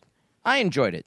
Um, and I'm not. I'm not too big of a big family vacation. I hate family vacations. In fact, um, though my wife now is because we had so much fun in Italy, and my family's my mom's side of the family, um, you know, from Italy. My mom was actually the first one in our in uh, our family born in the states. Her her my aunt, and my uncle were born um, in Italy. My mom was. Um, my grandmother was pregnant with my mom when they came over. She was born here, and then my um, other aunt, she was born in the states. So now my wife is uh, in the midst of planning for this time next year a family trip to Italy, uh, where we're going to do southern Italy.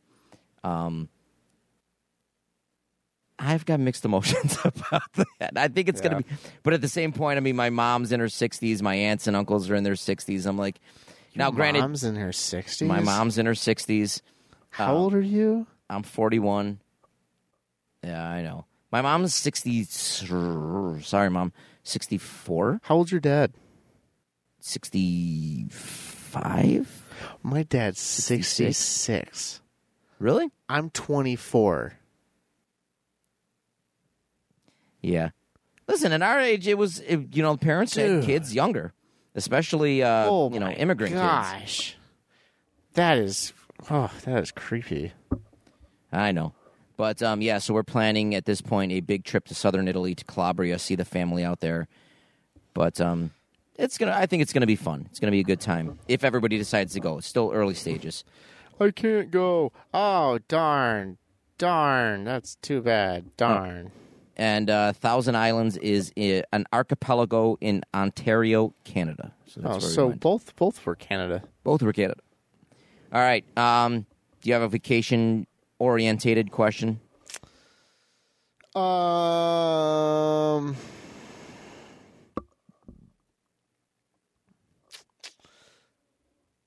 Uh first time you were on a plane.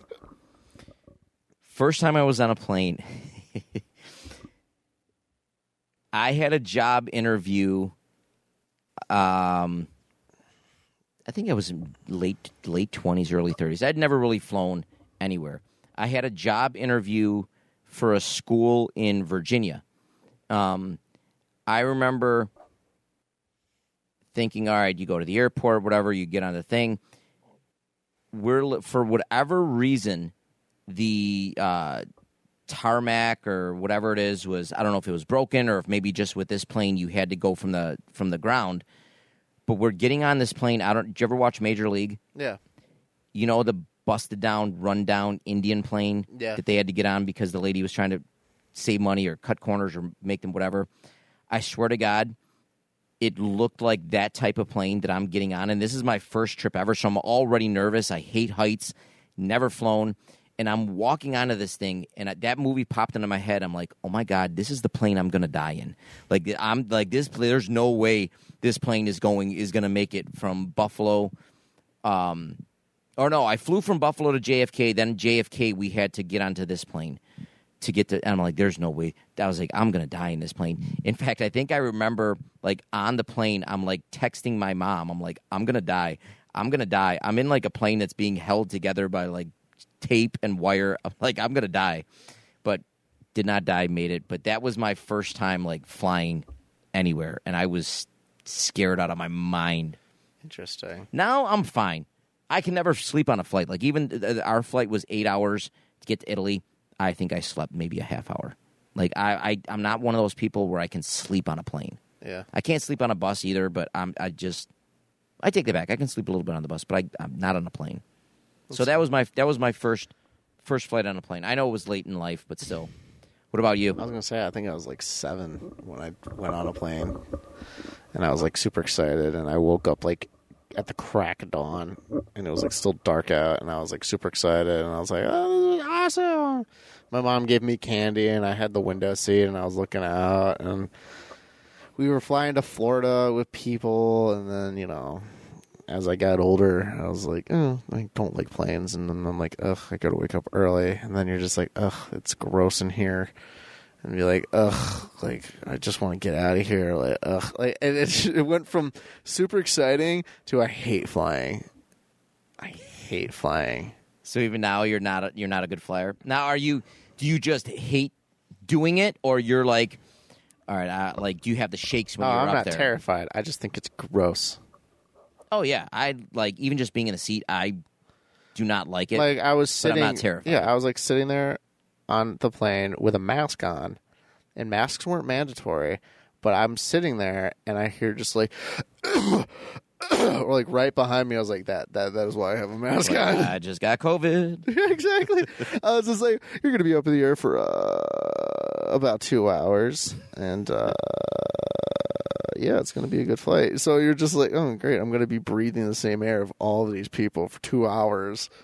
Well, here's here's the type. This is kind of off topic a little bit, but here's the idiot that I am. On you know how on international flights, like our flight back home, we flew from Italy to Paris. We had a layover, and then we went from Paris to Toronto. So it's Air France. So they're they'll say the announcements in French first, and then I know right after that announcement they're going to repeat it in English, like they always do. Here's the idiot that I am. They'll make an announcement. My wife speaks French. She she was born in Montreal, so she speaks French. Like every time they'll make the announcements, I'll nudge her in the show. Vicky, what did they say? What are they saying? And she'll repeat it. And then after like three or four times, she'll like, they're gonna say it in English afterwards. I'm like, I know, but what did they say? What did they say? I want to know. Like, should I be nervous? Uh, are we going to die? Are we gonna Are we gonna die? Because it was. I remember it was a point where we started. You know how you usually get like a little turbulence. We didn't get horrible turbulence, but it was like a pretty for probably a good ten minute stretch. It was like bumpy. He made like two announcements, and both times I'm like I'm like all right. He said like the should I expect the, the the things to fall down, the oxygen masks to fall down? Like do I gotta like duck and cover? Like what what's he saying? What's he saying? Calm down, relax, shut up. I think at one point she just looked at me like, "Shut up, or I'm gonna smack you." We're all going to die. Yeah, no. I had to go, I had to fly on a plane the day after Flight 3407. Oof. Yeah, that was terrifying. Yeah, I um, that's That was the one time I was like actually terrified of flying.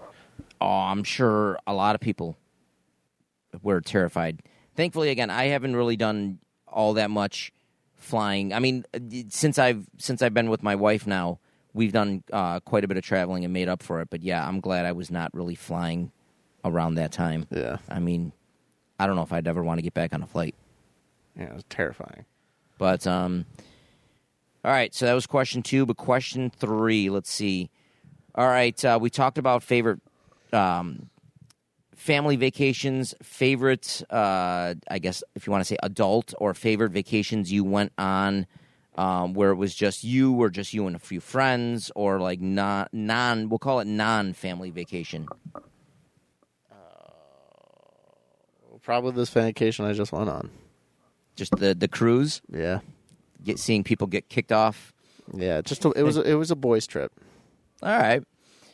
That for me too. It was I'd say probably probably spring break my senior year of college. We did uh, we went down to f- uh, one of my buddies' parents had a condo in Fort Myers, so the cheapskate in me figured, all right, free room.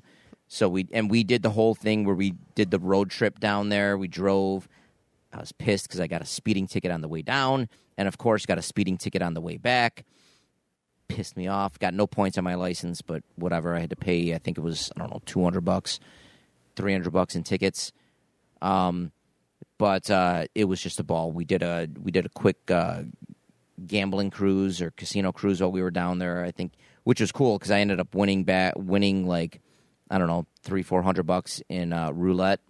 So basically, paid my Right. part, paid my speaking speeding tickets. Um, but it was just a lot of fun. I think there were there were five, six of us total that went down. We took two cars down. Um, just a lot of fun. Right. Just a friend trip. A lot of a lot of good times. A lot of fun. The road trip was half the fun. Like the road trip was just that was that was a lot of the fun too. Oh yeah. and we did we did straight through. Like it was just we the only time we really pulled over was for somebody to either go to the bathroom. Sometimes we didn't pull over for people to go to the bathroom, Yeah. or just to switch drivers Right. or grab a quick bite to eat. And that's about it. Yep. That's So- how it is. All right. Um, Question four. question four. What's uh? Are you a big napper on vacations? Uh, like during, like when you're there, like during the vacation. Yeah. It depends. Um, like when we did uh, earlier this year, we did a trip down to Jamaica uh, for a resort, which was all inclusive. I'd say I was napping, but not in the hotel room. Like we'd go out to the beach, and I'd you know just kind of relax and chill, and end up sleeping on the beach a little bit. Right. Or we had uh, our room. We had like a swim up pool, like um I forgot what it was called, but a swim up pool or whatever. So we'd go right off our balcony and into a pool, and I'd you know go out there and just chill by the water, or you know grab a um. They had the the chairs that sunk right into the pool, and you can kind of lay in there. I'd sleep in there, but never in the hotel room. So those type of trips, yes. This one, like the the type of trip that we went on to, absolutely not. Like we were, you know, on all the time. Like I said, the only time we really went back to our hotel if it was just we were drenched in sweat and we had to go back there because we didn't want to go, you know, we didn't want to be the smelly people at dinner Right. wherever we went. Um, because I look at it like, you know what? I, why am I paying all this money to fly to this place so that I could just stay in a hotel and watch TV or lounge in TV? I could do that at home. I, I- when I'm when I'm on these type of vacations, I want to see everything. I want to go everywhere. I want to I want to cram as much in as possible. That's fair. That's fair. How about you? I love taking naps, bro. So, well, on a cruise, I think it's different because you'd wake up in the morning, you'd leave, you eat breakfast, and then you'd go off for a couple hours, do your thing. You'd come back to the ship, and at that point, you take a nap because you know you have like a cruise is a big nightlife kind of thing too. So you gotta take naps. I would take naps all the time. and like when I would go camping, I'd constantly take naps. Constantly take naps. Camping though, I think is like a vacation that you can. It's kind of like an all-inclusive vacation too, where it's more of a relaxing vacation. Oh, I'm gonna make breakfast. I made breakfast. Get more firewood. I'm gonna go take a nap. And wake up and like I'm gonna make some lunch. All right, gotta go more firewood. Take a dump in the woods. All right, I'm gonna go take another nap. so, but yeah, for a cruise, definitely it's because like you wake up, you do stuff in the morning until you have to get back to the ship because the ship leaves at a certain point. So now, when you're when you're on vacation, though, are you one of those people who you're not going to get up until like 10, 11, 12? Like you're pretty much going to sleep the entire morning, or are you one of those where You I get wake up, up. early in the morning, so I nap in the early in the afternoon. Okay. Now, when you nap, what do you, you talk? So, like one o'clock, you're taking like a quick, maybe two, three hour nap, and then just going back to it. Oh, maybe just maybe a half hour to forty five minutes. Okay, and that's and that's what we did too at the hotel too for this trips. I could see that, but you're not sitting there like in your hotel room for three, four, five hours. Okay, all right. No, no, no, no. See, yeah, that's so we're on the same page with that. I respect that. Yeah, yeah. Because sometimes you just need to re- recharge a bit. Yeah, sometimes you just you know you need that quick twenty minutes Yeah. to just kind of chill out. Yeah. All right. Um, are we question four or question five? Five. All right, question five. So we talked about good vacations. We talked about family vacations. Vacation, whether it's whether it was a family vacation or a grown-up vacation, an adult vacation, where things just like this was the this was the National Lampoon's vacation. This was just the vacation where if anything could go wrong, if it was just it was all like when it rains it pours. It was just all gone. Like like man, I just wasted X amount of dollars because this vacation was but like this was dumb. This was why did we go here? Um, I, I don't think it was that. I've never had something that bad, but to an extent, this past vacation again, just on our way down. So like we f- flew out of Buffalo and then you know went to Boston, and then from Boston down to Fort Lauderdale. Well, once we landed at Fort Lauderdale, there was a storm. So we didn't get our bags. Like the bags didn't get unloaded off the plane for two and a half hours. So I sat there Ooh. at the luggage claim terminal for two and a half hours. Got my luggage, finally. Then we get a Uber and we're waiting at the designated pickup area and our Uber starts like contacting us saying, "We can't pick you I can't pick you up if you can't communicate with us." And we're like, "We and the this this dumbass was going around the arrival area instead of the departure." so then he finally picks us up, and then we get to the hotel room, and the hotel was like a brand new hotel, but like we couldn't figure out how to log into anything. So then we finally get there, and then we go out and we come back, and an individual I went with decided to yak twice, and all over the place. Maybe he had a few too many drinks while waiting. And then the their sink got clogged. Oh no. Apparently, I And put, this was on the cruise ship? Oh, this was at the hotel oh, before this the was at cruise the even ho- started. Oh jeez. So then, you know, we get to the cruise ship, and we're waiting in line to get our key stuff. Like, okay, well, we finally got our key cards, and our key cards weren't like weren't working, so we couldn't do our like like, we couldn't check in for our I don't know disaster protocol training thing. So that was that was fantastic. Um, but after that, it was all good. But like just that that full first day just ended up sucking so hard. Except I wasn't the one that threw up. I just put my hand in the sink full of vomit apparently to try to uh. declog it. Oh, you Oh no. No. No. No. No. Yeah, Uh-uh. I was almost elbow deep. No. No. I almost want to throw up about that now. No. No. I'm one of those people I, I I've got a pretty like I, I wouldn't say I've got a weak stomach, but I've got a pretty solid stomach. But that's one thing. If I smell it, if I see somebody do it, I've got to go like thirty feet away, or I'm gonna uh uh uh uh. Yeah, Nope. Even and this this makes me sound like such a bad teacher, but even in class, like I've had kids where in gym class sometimes you have kids that throw up, whether it's after lunch, sick, whatever. Well, they'll throw up. I'll just instantly turn like I'll go to the nurse, go to the nurse. But Mister, go to the nurse, go and I, and then my next phone is I just go right to the right to the phone and I'll call the maintenance guy or call the custo- uh, the the engineer like um, you guys are gonna need to bring sawdust and like nope like come get it now and I'll I don't care if we're on once. I'll take my class to the other side of the gym. Even there's been times, even if somebody else has got a class over there, I'll take. Like, nope, we're coming over here for to like 10, 15 minutes. Yeah. Um, No, I, No. I, I, Uh-uh. I, I showed up in their room, and they're like, "So and so threw up," and I said, "What?" And the, the the sink was clogged, and I was like, "Oh, well, the sink is clogged," and like, without skipping a beat, just whoosh, put my hand in there, and everybody in the group was like, "Did you?" Is your hand in the sink right now? And I was like, "Yeah, I'm trying to declog it." They're like, "Dude, that's so gross." I didn't. Yeah, I, no. I, it didn't even click in my head that I, I was. don't. I don't care if I was like if I had gloves.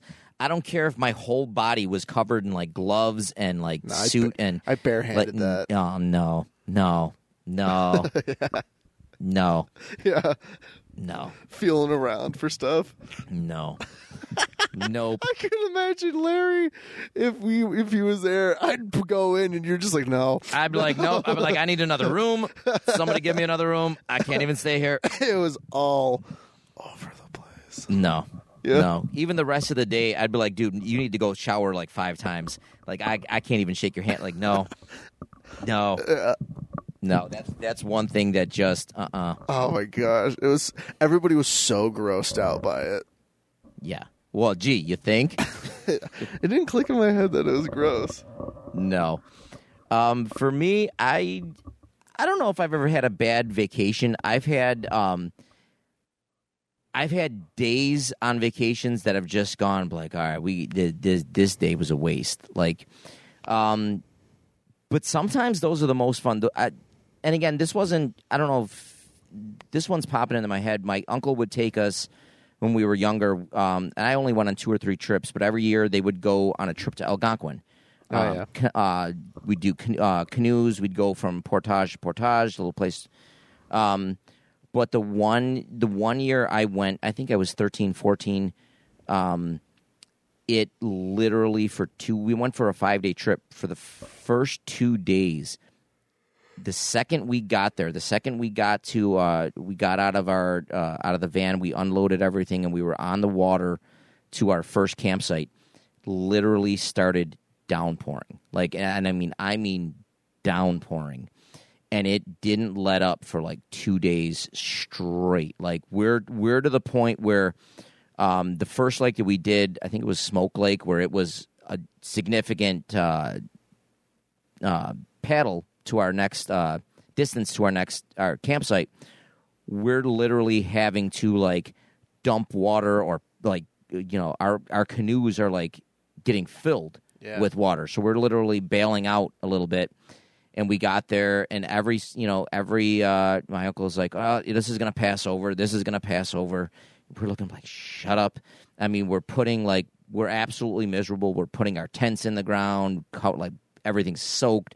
Sleeping bags are soaked. Everything's just drenched. You're trying to get it sleep at night. It's one of those nights too where it's still just humid and you're drenched and you're like in a wet sleeping bag, a wet tent. You hear the noise. It was just the next morning. It's still raining. Everybody's just grouchy. But again, you ultimately at some point in the trip, you just start laughing at it. You just start whatever, having fun with it. It, like I said, it cleared up after a day and a half, two days. The rest of the trip was fine. You know, you you get everything out in the sunset, you dry everything off, you're good to go. But uh, those, especially the first day, it was kind of like, all right, Yeah, this is just like, like I just want to go home. Can we just turn around and go back? But uh um no, that was that was where I guess it just yeah. went off the rails. But again, came back off the rails quick too. And I remember that was the same trip that uh I think it was the one of the nights, maybe the first night where it got we were all kind of still delirious because nobody had slept. I don't know whose bright idea it was. Maybe it was my uncle's, whatever. We decided to um there was an argument on if you could light your flatulence uh, on fire. Like if you could, you know, Right. with so we proceeded for the next like 30 40 minutes it was a bunch of guys it was a guys trip um, my younger brother joey was on there um, we're all the anytime anybody had to pass gas it's like somebody grab a lighter and i remember there were literally times like where i'm on my back hold on i got one and nobody ripped one like that did it on fire or whatever. Nobody nobody went bare anything, but so we I think and this was these were grown men too. Yeah. Like my uncle was there, three or four of his buddies were there with their kids. There was probably like ten of us. So it proceeded to yeah, where Oh. we're all around the campfire trying to light farts on fire. Oh, we did, I did a guys trip like that with my dad and my uncle and cousins. We went camping, like backwoods camping in the in the Adirondacks, and we all went fishing. And my uncle and my cousin went fishing on the other side of the lake. My other cousin was sleeping, and me and my dad went pretty close to camp, but we went fishing too. And I have a thing that I don't like touching fish. Like I don't like touching it. I think that's gross. So my dad is trying to unhook the fish, and the fish ends up hooking him through the webbing of his Oh, through it. Like so, here's the hook. It's fully through, oh yeah. and then the fish slides down the the line, and it's still flopping around. Jesus. So my dad, like the like the bad A as as he is, clutched the fish with his knees, ripped the hook out of his hand. ripped the webbing out? Like would it Yeah, like, ripped the full thing Oh. out. picked up the fish, swore at it a couple times, chucked it into the water. Fish slowly rose Rises up. up. My dad puts his hand in the lake to clean it, clean it. rushes it around. We go back, and my cousins come back, and my uncle, and he was just like, "We heard some screaming earlier." Well, lo and behold, it was my dad, and he was like, "Yeah, I got hooked," and like, but just the the the scaredness of me not knowing what to do. And the complete awe of watching my dad rip a fish hook out of his hand, just n- not just like let me let me just go around. No, just pulled it and just like everything came out with it. Ugh. Oh yeah, that was that was talking about the guys trip. That's something we did stupid. My dad borderline probably could have like gotten one into septic shock. Oh, for sure. I ripped my he- headphones out. It's okay. Eh, it's all good. All right. On on that note, on, on that note, I think that's a good spot to uh, the the cut open webbing on the hands. That's a good spot to end it. Uh, this is a nice. I, I like this episode. A nice little vacation episode here uh, during the off season. Um, we are remember we've got the match coming up on July 30th. We're going to get at this point we're going to get all our competitors in. We're looking at um, the 26th episode uh, July 26th. We're going to get them in for their media day performance. So hopefully we'll get all the four of those guys, uh, Robbie and uh, Ronnie Anderson, um, Mark Santangelo, Rob Udy, and Chris Mattice. We'll get those guys in here to do their press conference uh, media day. The match is going to be played July 30th at Greedy Acres out in Wilson, New York. We'll ha- we'll talk more about that next week and other fun stuff. Um, Matt, thanks for sharing those stories. Except the uh, You puke dry one. on that last one. Yeah, the last one and the yeah, we could have gone without the uh, the webbing. Thanks for sharing. What about the what about the the clogged sink? You listen, I'd rather hear the webbing one. All right, but um, f- as always, was Matt Keogh, myself, Coach Larry, for both of us. We want to thank you guys for tuning in and tune in next week for another exciting episode of Stories from the Sideline.